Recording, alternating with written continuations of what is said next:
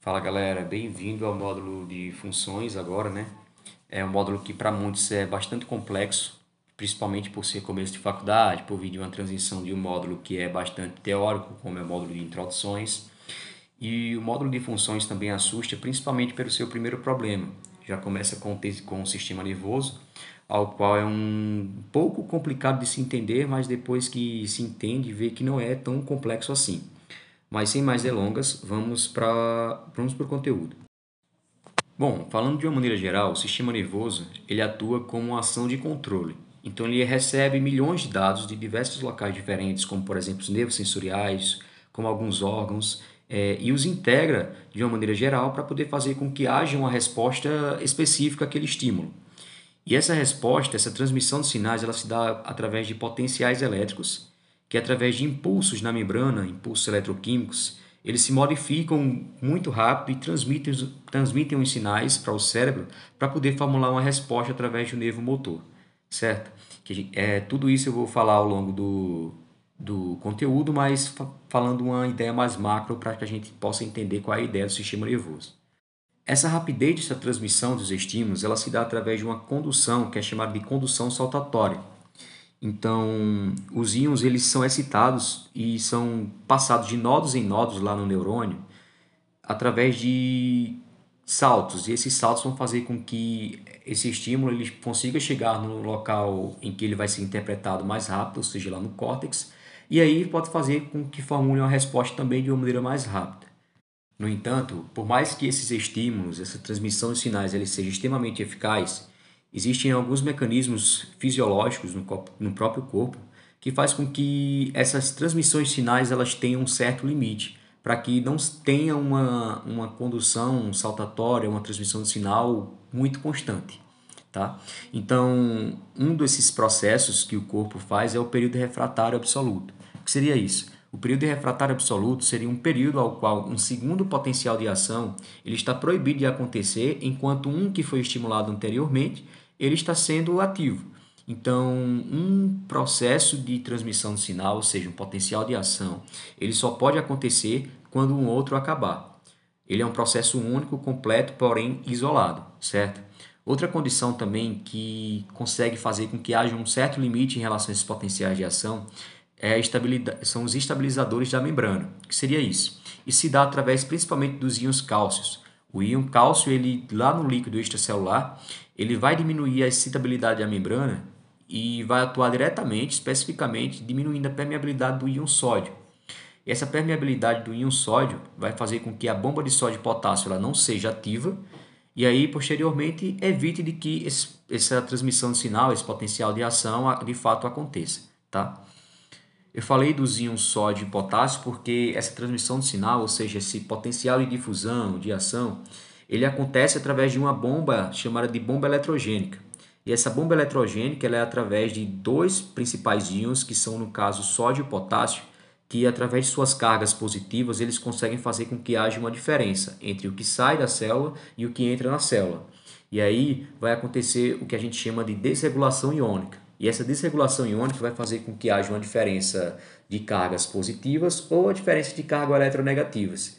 E é justamente essa diferença entre cargas positivas e negativas dentro e fora da célula vai fazer com que haja o DDP, ou seja, uma energia, uma diferença, é, uma diferença de potencial, que vai fazer com que essa energia seja usada para a transmissão de sinais através de potencial de ação.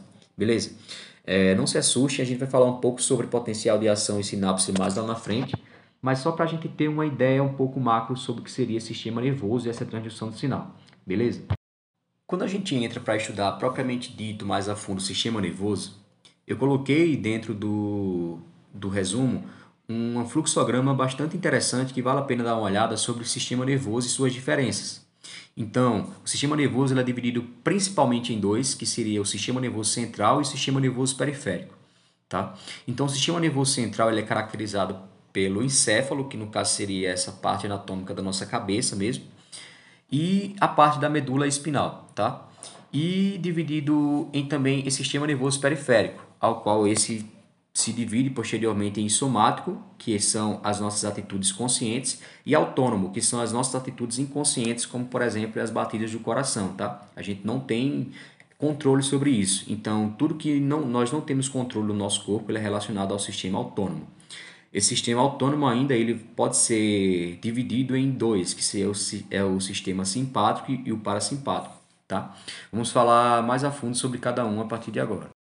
O sistema nervoso central ele é composto tanto pelo encéfalo quanto pela medula espinal. Então ele tem a função específica de fazer com que seja recebidas informações através de neurônios sensitivos de qualquer parte do, da periferia do corpo e ela dirige essas atividades dos neurônios, essas informações, é, quando processadas pelo córtex e também feita uma resposta pelo próprio cérebro, ela seja transferida para o mesmo lugar que receber essas informações através de neurônios motores que inervam tanto músculos quanto os órgãos, como pode ser também através de glândulas, enfim. É, são neurônios de associação que são em lugares específicos lá no encéfalo que vão fazer com que sejam associados essa resposta motora, uma resposta motora adequada àquela ocasião, e para manter a homeostasia do corpo no seu ambiente interno e manter também a, a existência do, do organismo no ambiente externo em constantes mudanças que a gente vive. Tá? Lembrando que quando processada essa informação, ela pode ter uma resposta é, reenviada pelo neurônio motor para esse local, qualquer periferia da célula, pode ser um braço, uma perna, enfim. Ou ela pode ficar armazenada no cérebro na forma de memória que vão ser posteriormente é, modificadas pela experiência e pode ser benéfico à sobrevivência, ou seja, tudo que a gente aprende hoje que fica lá no nosso cérebro. Mas não se atentem a aprofundar isso para é, perda de tempo, porque vocês vão estudar isso melhor no, no, no terceiro semestre, lá no módulo de neuro, beleza? Uma informação bastante importante, que seria uma informação a mais para vocês falarem em tutoria, mas que não cai em prova, seria que o sistema nervoso ele é desenvolvido lá na parte embrionária pela ectoderme, que é um dos, de um dos nossos folhetos principais. E é, dentro dessa ectoderme vai aparecer alguns, algumas substâncias que são denominadas sucos, que são esses sucos que fazem com que haja a nossa forma, a nossa forma do nosso cérebro, né? Aquele cérebro convencional cheio de dobras que a gente conhece através das imagens. E esses sulcos eles formam os tubos neurais e a crista neural. Então, é através desse tubo neural e a crista neural que serão formados então o nosso sistema nervoso. Por exemplo, o tubo neural ele vai posteriormente, através da, da evolução no embrião, ele vai formar o sistema nervoso central, enquanto a crista neural ela se desenvolve para fazer com que as estruturas de gânglios e fazer com que haja também a formação do sistema nervoso periférico. Lembrando também que o nosso sistema nervoso ele é formado por duas substâncias. São as conhecidas substâncias cinzentas e as substâncias brancas. Existe uma divergência dos locais dessas substâncias, tanto na medula quanto no encéfalo, tá? Porque quando a gente fala na medula espinal, a substância cinzenta, que é a massa onde produz de fato o sistema nervoso, ela vai estar tá ali no meio, enquanto que a substância branca ela vai estar tá mais na periferia. Chegando no encéfalo, isso aí muda. Então a substância cinzenta ela vai estar tá mais na periferia, que seria quando a gente conhece a parte do córtex, enquanto que a massa branca ela vai estar tá mais interiormente. Essa substância cinza ela é constituída por corpos celulares e dendritos de neurônios, enquanto que a substância branca ela é constituída por alguns tratos de axônios, principalmente pelas bainhas de mielina. Essas bainhas de mielina que produzem a cor branca, as bainhas de mielina de neurônios, e são localizados é, abaixo do córtex e em torno dos núcleos, tá? Quando a gente fala mais profundo sobre a questão da anatomia do nosso sistema nervoso central, o cérebro é, única, é a única estrutura do telencéfalo e é a maior porção do encéfalo e é responsável pelas funções mentais superiores. Além disso, ele tem dois tipos de divisão. Ele pode ser é, dividido por lobos, que no caso vai ser o frontal, que é a parte da frente, parietal, que é a parte mediana, a parte temporal, que seria as duas partes laterais inferiores, e a parte hospital, que seria a parte de trás, beleza? No resumo, tem uma imagem que fala certinho sobre isso. E ela pode também ser dividida através de hemisférios, que seria no caso o hemisfério direito e o hemisfério esquerdo. Existem também outras partes do nosso sistema nervoso central que têm como característica diversas funções. Por exemplo, o tálamo, eles é responsável por passar as mensagens sensoriais, exceto as, as mensagens olfativas, tá? Outra característica seria do hipotálamo também, que é localizado lá sobre o tálamo. Ele tem a função de ativar glândulas produtoras de hormônios e exercer um importante papel em relação à homeostase. No epitálamo, é, ele é formado basicamente por glândulas pineais e é responsável por ciclos circadianos. Influencia diretamente o nosso relógio biológico que a gente já conhece lá. E também, é, em relação ao, ao encéfalo, ele é dividido ainda em telencéfalo, diencéfalo, cerebrelo e também o tronco encefálico. Esse tronco encefálico ele ainda é dividido em três, como por exemplo o mesencéfalo, o bulbo e a ponte. O telencéfalo ele é caracterizado por, pelo hemisfério cerebral, enquanto que o diencéfalo é dividido também em tálamo, hipotálamo e epitálamo, que foi justamente isso que a gente falou agora há pouco. O cerebelo ele tem uma função característica muito importante, que seria ele coordenar os movimentos do corpo e também a postura corporal, ou seja, de maneira geral, ele cuida do nosso equilíbrio. Através disso, ele coordena as contrações do nosso músculo esquelético e pode ter a função de cognição através de processamento de linguagem, por exemplo. Então, tem uma função bastante importante. Quando a gente entra no tronco cefálico, é, o bulbo ele tem uma, uma função bastante importante também, como por exemplo dos tratos sensitivos. É, ele controla os batimentos cardíacos, controla a respiração e junto com a ponte ela também coordena os, os movimentos peristálticos do, na digestória e também coordena vômito, deglutição, espirro, tosse e até o soluço. Já a ponte ela tem características é, de retransmitir os impulsos nervosos em áreas motoras do córtex. Ou seja, ela vai pegar o, o neurônio sensitivo em que captou alguma informação e retransmite para poder chegar no córtex de uma maneira mais efetiva. Além disso, ela junto com o bulbo, eles fazem um tipo de sinergia, sinergia, atuam juntos e auxiliam no controle da respiração. Já quando a gente fala no mesencéfalo, ele coordena os movimentos da cabeça, dos olhos e dos troncos também. Vale a pena também salientar sobre a questão do sistema límbico que por mais que ele não tenha uma parte anatômica específica e também não seja o foco desse módulo, tanto do sistema nervoso em relação à tutoria, tanto também em relação à prova, que a lei não pede, mas é uma observação a mais para poder falar em tutoria para ser um pouco diferente dos demais. Então, o sistema límbico, ele promove uma função de, por exemplo, emoções, incluindo prazer, dor, é, a questão de medo, raiva, enfim. Já quando a gente entra na medula espinal, é, junto com os nervos espinais ao qual eles estão ligados, eles contribuem para a homeostasia, fazendo com que haja respostas reflexas rápidas e também muitos estímulos. E seria uma via de influxo para o, para o, o encéfalo em si e para o influxo motor proveniente do encéfalo.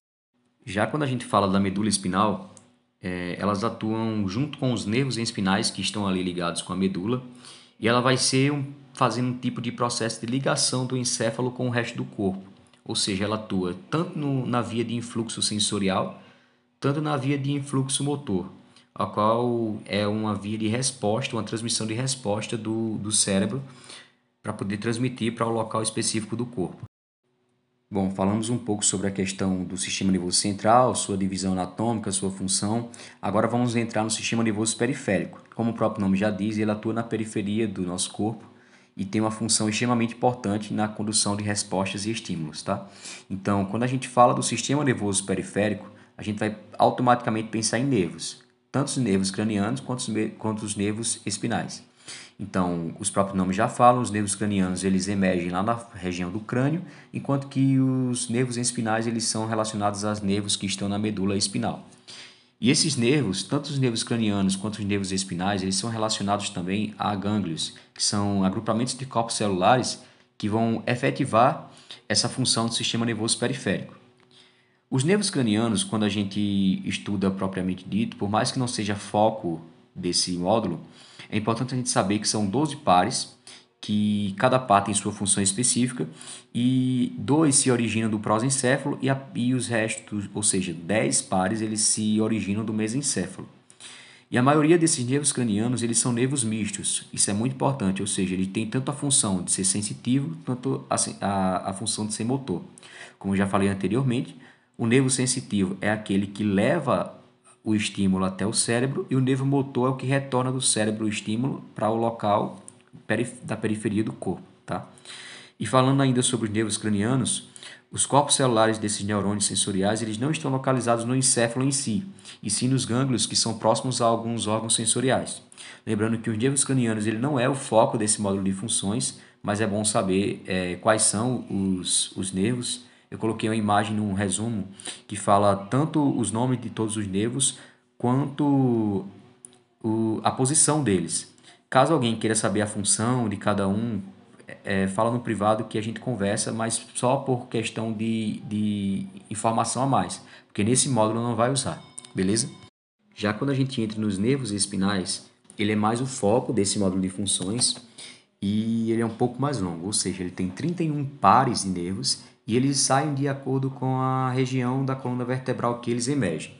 Por mais que a gente se assuste um pouco com a quantidade de nervos e também para tentar saber quais são o nome de cada um, os, é, ele, como ele sai de cada região da coluna vertebral em que ele está, por exemplo, a gente divide essas regiões na coluna vertebral de cima para baixo em crânio, tórax, lombar e sacral. Sacral a última, tá? Então, de acordo com, com o, o par que vai sair dali, a gente relaciona. É, por exemplo, o primeiro nervo que sai da, do crânio, aí vai ser C1. O segundo nervo, C2. O terceiro, C3. Quando sai do tórax, vai ser T1, T2, T3. Quando sai da lombar, a gente pega sempre a primeira letra, vai ser o L1, L2, L3. E quando chega no sacral, a gente vai ter os S1, S2, S3, S4, beleza? Então a gente relaciona sempre com essa posição anatômica que o nervo está. E cada nervo ele é relacionado a um nervo misto também, ou seja, ele pode ser sensitivo quanto motor. Eu vou bater sempre nessa tecla. E todas essas fibras elas são é, unidas a um nervo, mas eles se separam é, perto da sua fixação na medula espinhal. Então, ele possui duas raízes que para cada nervo vai ser sensitiva ou motor. No caso dos nervos espinais, a, a raiz posterior ela vai ser sensitiva, enquanto a raiz anterior ela vai ser motora. Uma característica importante do sistema nervoso periférico seria a característica do arco reflexo. É bom falar em tutoria isso, isso também cai em prova, os professores gostam muito seria que uma resposta motora que é inconsciente a um estímulo sensitivo. Ou seja, um neurônio motor somático ele conduz o impulso da medula espinal para o músculo e estimula a contração reflexa, ou seja, uma contração sozinha. O cérebro ele não vai estar relacionado a essa questão desse, dessa resposta, ou seja, o encéfalo ele não atua diretamente. Então, vai ser um, um estímulo sensitivo que vai chegar na medula e automaticamente voltar. Da medula ela não sobe para o cérebro beleza? Então é a resposta inconsciente. Quando a gente entra então no sistema nervoso periférico autônomo, a gente tem que estar sempre relacionando o autônomo às coisas que acontecem no nosso corpo de forma inconsciente, ou seja, sem a gente ter controle sobre isso. Isso pode ser relacionado com as atividades do miocárdio, ou seja, o músculo cardíaco lá do coração. Então, o coração bate sozinho. É, então, a musculatura lisa de alguns órgãos, alguns gânglios, enfim. Essa regulação desses impulsos eles são conduzidos para o sistema nervoso por um axônio que forma sinapses com o segundo neurônio. Ou seja, o sistema nervoso autônomo ele vai estar a participação de dois neurônios, o primeiro fazendo uma sinapse com a segunda. Lembrando que a gente vai falar sobre sinapses mais posteriormente. E é função desse segundo neurônio, após essa sinapse, que inerva os efetores involuntários, ou seja, ao contrário de muitos neurônios motores somáticos que conduzem alguns impulsos ao longo de, ao longo de um único axônio, no caso da medula espinal, a, a junção neuromuscular, o controle motor autônomo, ele envolve dois neurônios, que no caso vai ser na via eferente. Então vai ter um primeiro neurônio, neurônio que vai ser caracterizado por ser pré-ganglionar, ou seja, antes dos gânglios lá no sistema nervoso, é, na medula, e o segundo neurônio, que no caso vai ser o pós-ganglionar. E dependendo dos neurotransmissores que vão estar ali presentes, a gente vai ter uma divisão ainda sobre isso, que no caso seria a divisão simpática e parasimpática que a gente vai estudar posteriormente. Quando a gente fala no sistema nervoso periférico autônomo simpático, seriam algumas fibras pré-ganglionares que elas emergem da medula espinal. Então, os axônios simpáticos pré-ganglionares eles são é, eles emergem da medula por vasos comunicantes da, do, da parte branca da medula e fazem sinapse com os neurônios simpáticos pós-ganglionares. Lembrando que sempre essa, essa, essa fibra nervosa que sai ali da, do, do, dos nervos pré-ganglionares, no caso, ela sempre vai secretar adrenalina. Quando chega nos pós-ganglionares, dependendo da sua posição, elas podem secretar adrenalina ou noradrenalina ou continuar com acetilcolina observação em relação a isso é que como alguns axônios simpáticos eles são componentes da, dos nervos espinhais, eles se distribuem, nesse caso do simpático, eles se distribuem amplamente através da pele, dos músculos esqueléticos, e eles inervam alguns outros locais, como por exemplo os vasos sanguíneos e alguns outros órgãos efetores que são considerados involuntários. Uma observação para se falar em tutoria também bastante interessante é que entre as fibras pré e pós-ganglionares é, pode ter um certo tipo de convergência ou um certo tipo de divergência. No caso da convergência de impulsos é, que acontecem, vai acontecer lá nos gânglios e geralmente resulta numa ativação em massa. E é essa ativação em massa que vão fazer com que atuam quase todos os neurônios simpáticos pós-ganglionares para um local só. Ou melhor, isso, vai, isso explica porque o sistema simpático geralmente ele é ativado como uma unidade e ele afeta todos os seus órgãos efetores ao mesmo tempo. É isso que acontece, por exemplo, no, no caso do Juliano, no sistema de luta ou fuga. Outro processo que auxilia no processo do Juliano de luta ou fuga seria a ligação entre as fibras adrenérgicas do sistema nervoso central justamente com as glândulas suprarrenais, que essas glândulas ela também têm a função de fazer com que haja secreção de, de adrenalina. Essas glândulas suprarrenais não precisam se preocupar agora, vocês vão estudar lá no quarto problema em renal. E elas têm essa função de secretar alguns hormônios, dentre eles a adrenalina, que vai fazer com que essas substâncias elas produzam uma resposta de luta ou fuga em uma situação de estresse, também uma ativação em massa atingindo diversos locais do corpo. Uma observação importante também sobre a adrenalina e a noradrenalina é que elas atuam sobre receptores alfa e receptores beta por exemplo, a taquicardia do, do Juliano ele vai ser relacionado porque a adrenalina ela se conecta ao receptor beta, no caso mais especificamente do coração vai ser o beta 2. E vai fazer com que haja uma taquicardia consequentemente, beleza?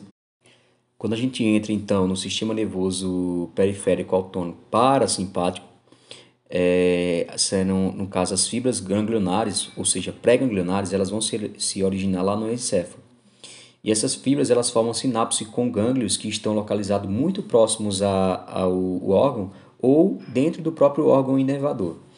É, lembrando que, como eu falei anteriormente, primeiro esse, esse nervo ele vai secretar acetilcolina, depois quando ela chega no nervo ela transmite de acetilcolina para adrenalina ou noradrenalina. Porém, essa transmissão de acetilcolina para adrenalina ou noradrenalina ela só vai acontecer se o pré-ganglionar ele for curto, tá? Ou seja, o gânglio está muito perto do nervo. Quando nesse caso do parasimpático ela vai estar longe, ou seja, ela vai estar perto do órgão efetor ou dentro do próprio órgão, não vai dar tempo, a gente pode entender assim, não vai dar tempo de haver essa transmissão de acetilcolina e noradrenalina, então a acetilcolina ela continua sendo um, um neurotransmissor efetor nesse caso, tá? Então, a partir disso, a gente entende de que a maioria das fibras parasimpáticas elas não percorrem o nervo espinal como as fibras simpáticas, por exemplo. E por consequência disso, a gente vai ter efeitos cutâneos, por, por exemplo, dos vasos sanguíneos, das glândulas sudoríparas, dos músculos eretores do pelo. É o que aconteceu com o caso com o Juliano, que ele ficou é, pálido no caso dos vasos sanguíneos. Ele começou a suar muito por conta das glândulas sudoríparas, enfim. Nos vasos sanguíneos dos músculos esqueléticos, eles recebem inervações simpáticas, mas não recebem inervação parasimpática. Isso é uma observação importante.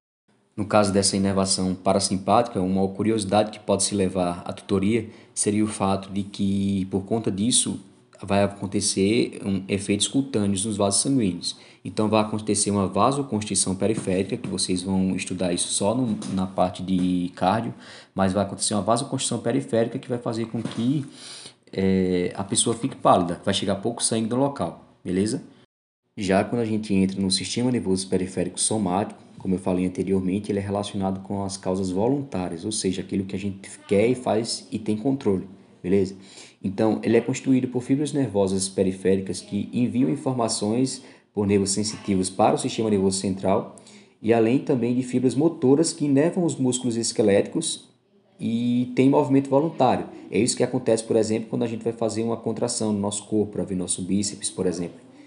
Então a gente tem esse estímulo que vai através de neurônios sensitivos vai para o sistema nervoso central e ele volta através de, de, de neurônios motores que vão então para as fibras musculares e aí posteriormente essas fibras musculares elas entram em, em contração através de, de actina e miosina, tá? Além disso, o corpo da célula específica é localizado lá no encéfalo ou na própria medula, e ela se liga dire diretamente ao efetor específico lá do sistema nervoso central, que no caso vai ser, aqui que a gente deu o exemplo, o músculo esquelético, fazendo com que haja então a sinapse química e aí essa contração aconteça, tá? E essas fibras desses, desses neurônios, elas são longas e contêm as suas terminações, no caso neurotransmissor acetilcolina, que vai ficar ali armazenado. Que a gente vai falar um pouco sobre isso lá na, no tipo de sinapse neuromuscular. Mas de sistema nervoso periférico, pessoal, a gente vai falar um pouco sobre isso. Qualquer dúvida vocês tiram com a gente. E principalmente assistam às aulas de morfofuncional, porque os professores eles tocam muito nessa tecla, eles explicam muito bem essa parte do sistema nervoso central e periférico, principalmente as partes dos nervos. Bom, pessoal, a gente vai entrar agora num ponto bastante importante desse módulo, que no caso vai ser o potencial de ação.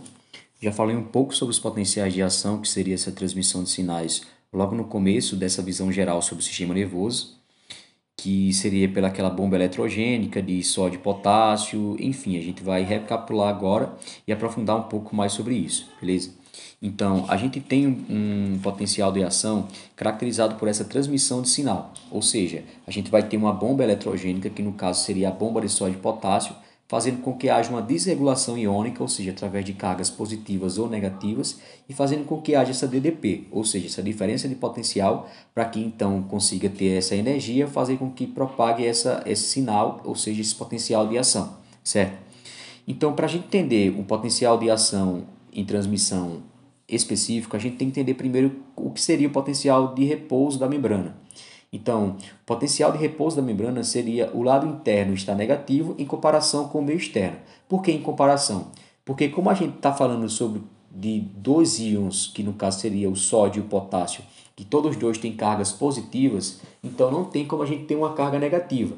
Então essa carga negativa se dá em comparação, ou seja, o meio que está mais positivo e o meio que está menos e o meio que está menos positivo. Então, esse meio que está, no caso, menos positivo, a gente pode falar sobre uma carga eletronegativa.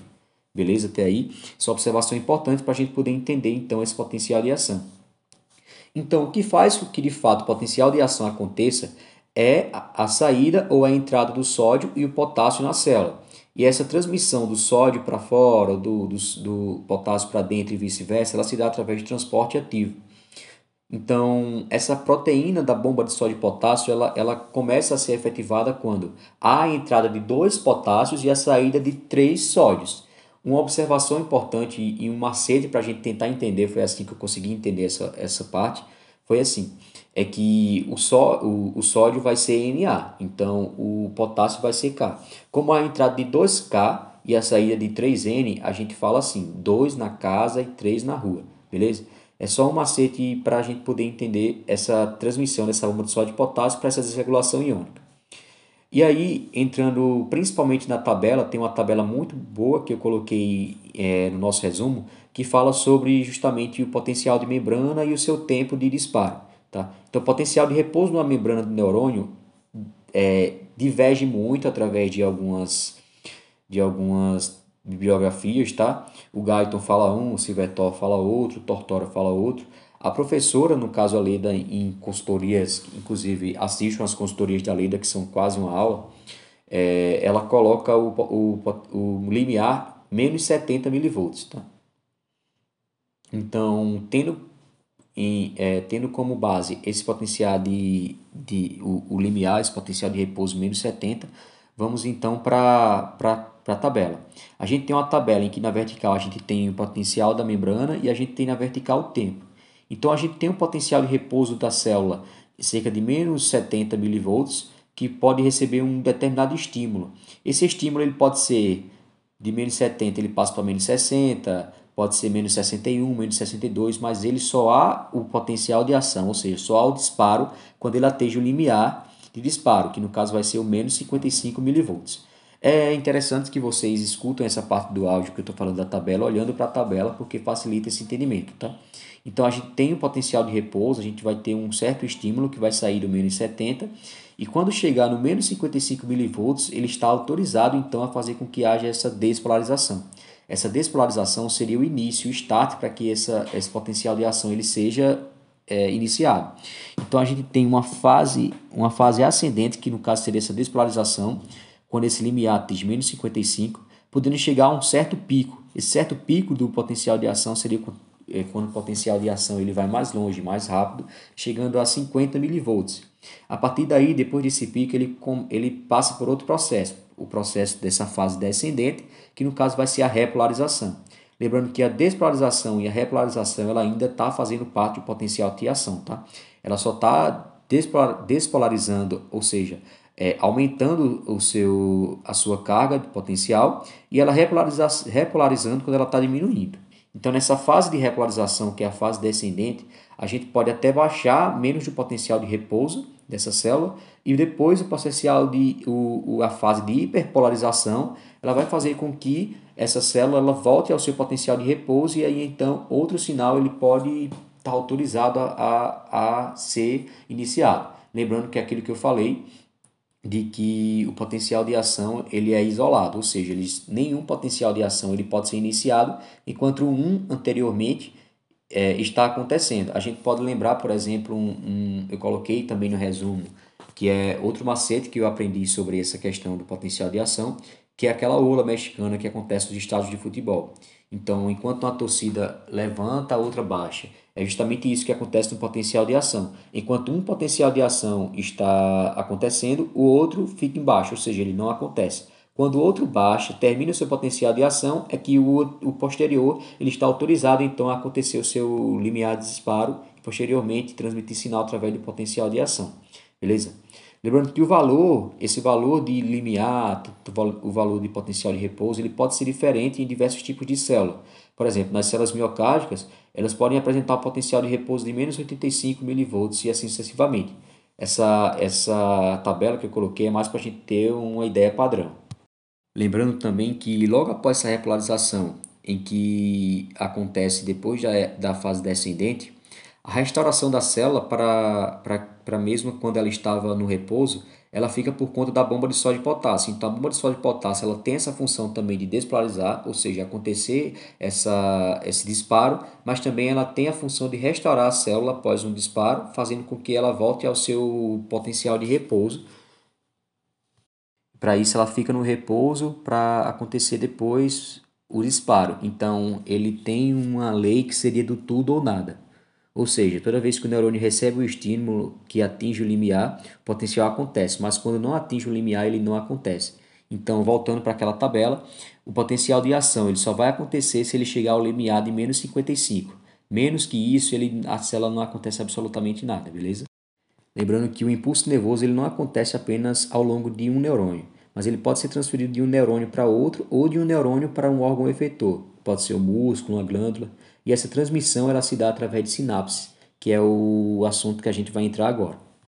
Bom, quando a gente fala em sinapse, ela seria uma região de comunicação do neurônio que acontece ou com outro neurônio, ou com um músculo, ou com uma glândula, mas ela sempre parte de um neurônio, beleza? Por conta disso é que existem diversos tipos de sinapse. Existe a sinapse nervosa, existe a sinapse elétrica, existe a sinapse neuromuscular, e a gente vai falar um pouco sobre cada uma delas mais especificamente agora. Falando sobre a sinapse nervosa, ela tem uma passagem do impulso nervoso de um nervo para o outro. Então ela existe de dois tipos, de dois tipos. Ela pode ser uma sinapse química, ou seja, que ela não tem contato direto, ou ela pode ser elétrica que necessita de um contato direto. No caso da sinapse nervosa química, ela, os neurônios eles não se aproximam um do outro, mas eles, eles ou melhor, eles se, podem se aproximar, mas eles em hipótese alguma não se tocam. Dentro do, do resumo eu coloquei uma imagem muito boa sobre também sobre a questão da sinapse química, em que ela está mostrando um neurônio pré-sináptico ali com as suas vesículas sinápticas, com seus neurotransmissores. Esses neurotransmissores eles são transferidos para os botões terminais e ali esses botões terminais eles fazem com que liberem esses neurotransmissores lá na fenda sináptica. Lembrando que a fenda sináptica é aquele espaço que há entre o neurônio pré-sináptico e o neurônio pós-sináptico. Então, os neurônios eles se aproximam, mas eles não se tocam. Então, esse não se toca, esse espaço de não se tocar é que seria a fenda sináptica. E aí, quando tem neurotransmissores na fenda sináptica, existem receptores específicos nos neurônios pós-sinápticos que vão captar esses, esses neurotransmissores e aí, posteriormente, vão fazer com que haja mensageiros e sejam guardados.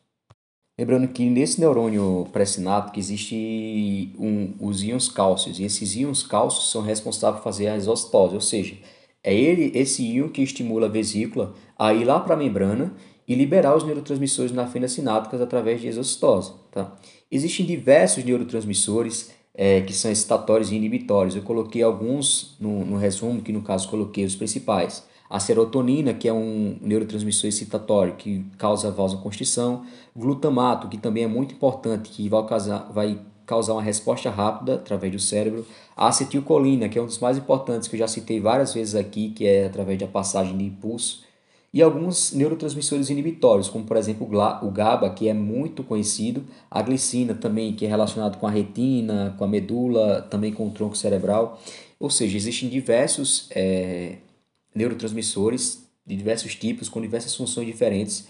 Eu, no caso, citei alguns. Se vocês quiserem uma tabela mais completa, pode, podemos mandar também, mas os que são cobrados, cobrados em prova, nos casos, são esses. Quando a gente entra então na sinapse nervosa elétrica, são neurônios que estão extremamente próximos, mas mesmo assim eles precisam de alguma, de alguma conexão para poder se ligar e transferir então esses neurotransmissores. Nesse caso, eles, essa, essa proteína se chama conexina. E essa conexina ela tem a função de ligar os canais, formando uma passagem de íons diretamente para o outro, por junções comunicantes ou por junções chamadas de tipo gap. Lembrando também que essa sinapse elétrica ela não é unidirecional, como é no caso da, da química, tá? Então ela aqui ela pode ser bidirecional, ou seja, ela permite a passagem de, do, dos íons tanto dos neurônios pré-sinápticos, tanto para os neurônios pós-sinápticos através dessas junções comunicantes. Tem uma imagem muito boa também no resumo, é importante que vocês escutem esse áudio olhando para essa imagem, tá? facilita o entendimento. E essa sinapse elétrica ela também acontece em partes restritas do nosso cérebro e tem uma velocidade extremamente rápida, justamente porque elas não precisam estar de, é, por fenda sináptica. Elas têm essa ligação direta. Então, elas se encontram, por exemplo, no miocárdio, ao qual o coração ele precisa ter essa velocidade muito rápida para poder ter sempre energia para a contração. É, em algumas partes do músculo liso e também algumas regiões do próprio encéfalo, como eu já falei anteriormente. Já quando a gente fala sobre a sinapse neuromuscular, é um tipo de sinapse química. Elas são estudadas é, separadas, mas elas são um tipo de sinapse química, mas que liga um neurônio ao músculo. Por isso que ela merece uma atenção um pouco maior em relação a algumas especialidades, especialidades que essa sinapse tem, tá? Então, ela sempre vai ter o neurotransmissor como a acetilcolina, que é responsável por fazer com que haja essa contração muscular, e alguns receptores colinérgicos nicotínicos de acetilcolina que existem lá nos neurônios pós-sinápticos, beleza? E principalmente também pela presença de alguns canais de cálcio. Esses canais de cálcio nessas membranas que fazem com que haja o permite o fluxo de neurotransmissores entre esses dois neurônios, tanto o pré-sináptico quanto o pós-sináptico. Então, quando o potencial de ação é, do neurônio chega nos seus terminais axonais, os canais de cálcio eles se abrem e permitem então a entrada de cálcio para o neurônio motor. E aí, é, fato, esse fato estimula a migração das vesículas que armazenam acetilcolina. E essas vesículas elas migram até a membrana pré-sináptica, fundem-se a essa membrana e permitem então a liberação de acetilcolina para a fenda sináptica. A acetilcolina então ela vai se ligar a receptores colinérgicos lá do, do, dos neurônios pós-sinápticos através dessas membranas. Esses receptores então eles se unem e permitem a entrada de sódio e a saída de potássio da fibra muscular. É, então, o sódio ele entra mais do que o cálcio sai e estimula a propagação do impulso elétrico, fazendo com que esse músculo então possa se contrair posteriormente. Lembrando que pode haver acetilcolina que não seja captada e fique ali na, senda, na fenda sináptica. E enquanto tiver acetilcolina na fenda sináptica, a fibra muscular ela vai continuar sendo estimulada todo o tempo. Então, esse, essa, esse músculo ele pode ficar sempre em contração. E aí, para evitar que haja esse acúmulo de acetilcolina na fenda sináptica e esse músculo ele fique sempre em contração, existe uma enzima chamada de acetilcolinerase, que faz com que ele quebre alguns produtos que foram algumas sobras de acetilcolinas e fazem com que esses produtos da quebra eles sejam reabsorvidos pelos terminais axônicos das membranas pré-sinápticas e sejam produzidas novas acetilcolinas posteriormente para poder fazer todo esse processo de sinapse e também de transmissão elétrica. É, como eu falei anteriormente de que essas, essa acetilcolina ela pode ficar na fenda sináptica e caso ela estiver lá, ela, o músculo ele vai sempre estar se contraindo, Existem diversas doenças, como por exemplo o Parkinson, que faz com que é justamente essas células elas nunca param de se contrair. Então, uma coisa que ajuda essas células a se contraírem constantemente seria justamente a ausência dessa enzima, da acetilcolinerase, acetilcolinerase, repetindo. Então, a ausência dessa enzima faz com que muita acetilcolina fique ali na cinta sináptica e esse músculo ele comece a se contrair constantemente e aí esse, esse acontece então a, a doença chamada é, mal de Parkinson, né, que a gente conhece. Aí uma dica para falar em tutoria. É, umas observações em relação a esse potencial de ação, a essa sinapse, é que a célula em repouso ela é, mais ela é mais permeável ao potássio do que ao próprio sódio. Isso se dá pelo fato de que existem dois tipos de canais para o potássio e apenas um para o sódio. E esses canais do potássio eles são abertos, já os canais para o sódio eles são sempre bloqueados. Portanto, o potencial de repouso da membrana para o, é, para o potássio, uma diferença importante que é, vale a pena também a gente salientar é sobre a diferença de condução ou seja, a diferença de condução do axônio não mielinizado para um axônio mielinizado. Como eu, te, como eu falei anteriormente, a bainha de mielina faz com que essa condução ela seja saltatória. No resumo, tem uma imagem que fala bem bonitinho sobre essa questão que é importante, os professores cobram e caem em prova, certo? Então, essa condição de não mielinizada, essa condução, ela se dá através de potenciais de ação ao longo de toda a extensão do axônio já que ela não pode ter bainha de mielina, consequentemente não tem é, condução saltatória. Então esse processo ao longo do axônio é auxiliado por movimentações dos íons, tanto do, dos íons sódio e potássio na superfície do axônio. Já quando a gente fala das conduções por axônio mielinizado, elas se tornam mais rápidas justamente por ter a presença da bainha de mielina, fazer com que haja o isolamento dos axônios, impedindo que a movimentação dos íons sódio e potássio através da membrana. E aí vai fazer com que sejam esses canais eles sejam transmitidos através de nódulos e aí seja um processo saltatório, fazendo com que esse potencial de ação ele seja realizado de uma maneira muito mais rápida. Outra observação importante também sobre a questão da integração sináptica seria a diferença de somação espacial e somação temporal. A somação espacial seria quando numerosas fibras nervosas pré-sinápticas elas convergem num único neurônio pós-sináptico, fazendo com que haja uma efetivação maior daquele, daquela transmissão. Enquanto que a somação temporal ela seria uma atividade de, uma, de um só terminal axônico produzindo ondas sucessivas de liberação de transmissor, fazendo também com que haja uma integração e aumente essa transmissão e essa qualidade desse sinal nervoso. No mais, sistema nervoso é isso, então. Espero que vocês é, entendam, é, escutem esse, esse áudio mais de uma vez para entender, leiam o, o, resumo também mais de uma vez para poder entender, leiam o resumo escutando o áudio também facilita e acima de tudo é, vão para as consultorias, a líder ela tira muita dúvida, a gente também está aqui à disposição de vocês para tirar qualquer dúvida, qualquer um dos, do meu WhatsApp, do WhatsApp das meninas, enfim. É, espero que vocês façam uma boa tutoria, que vocês entendam o assunto, para qualquer coisa estamos à disposição. Obrigado.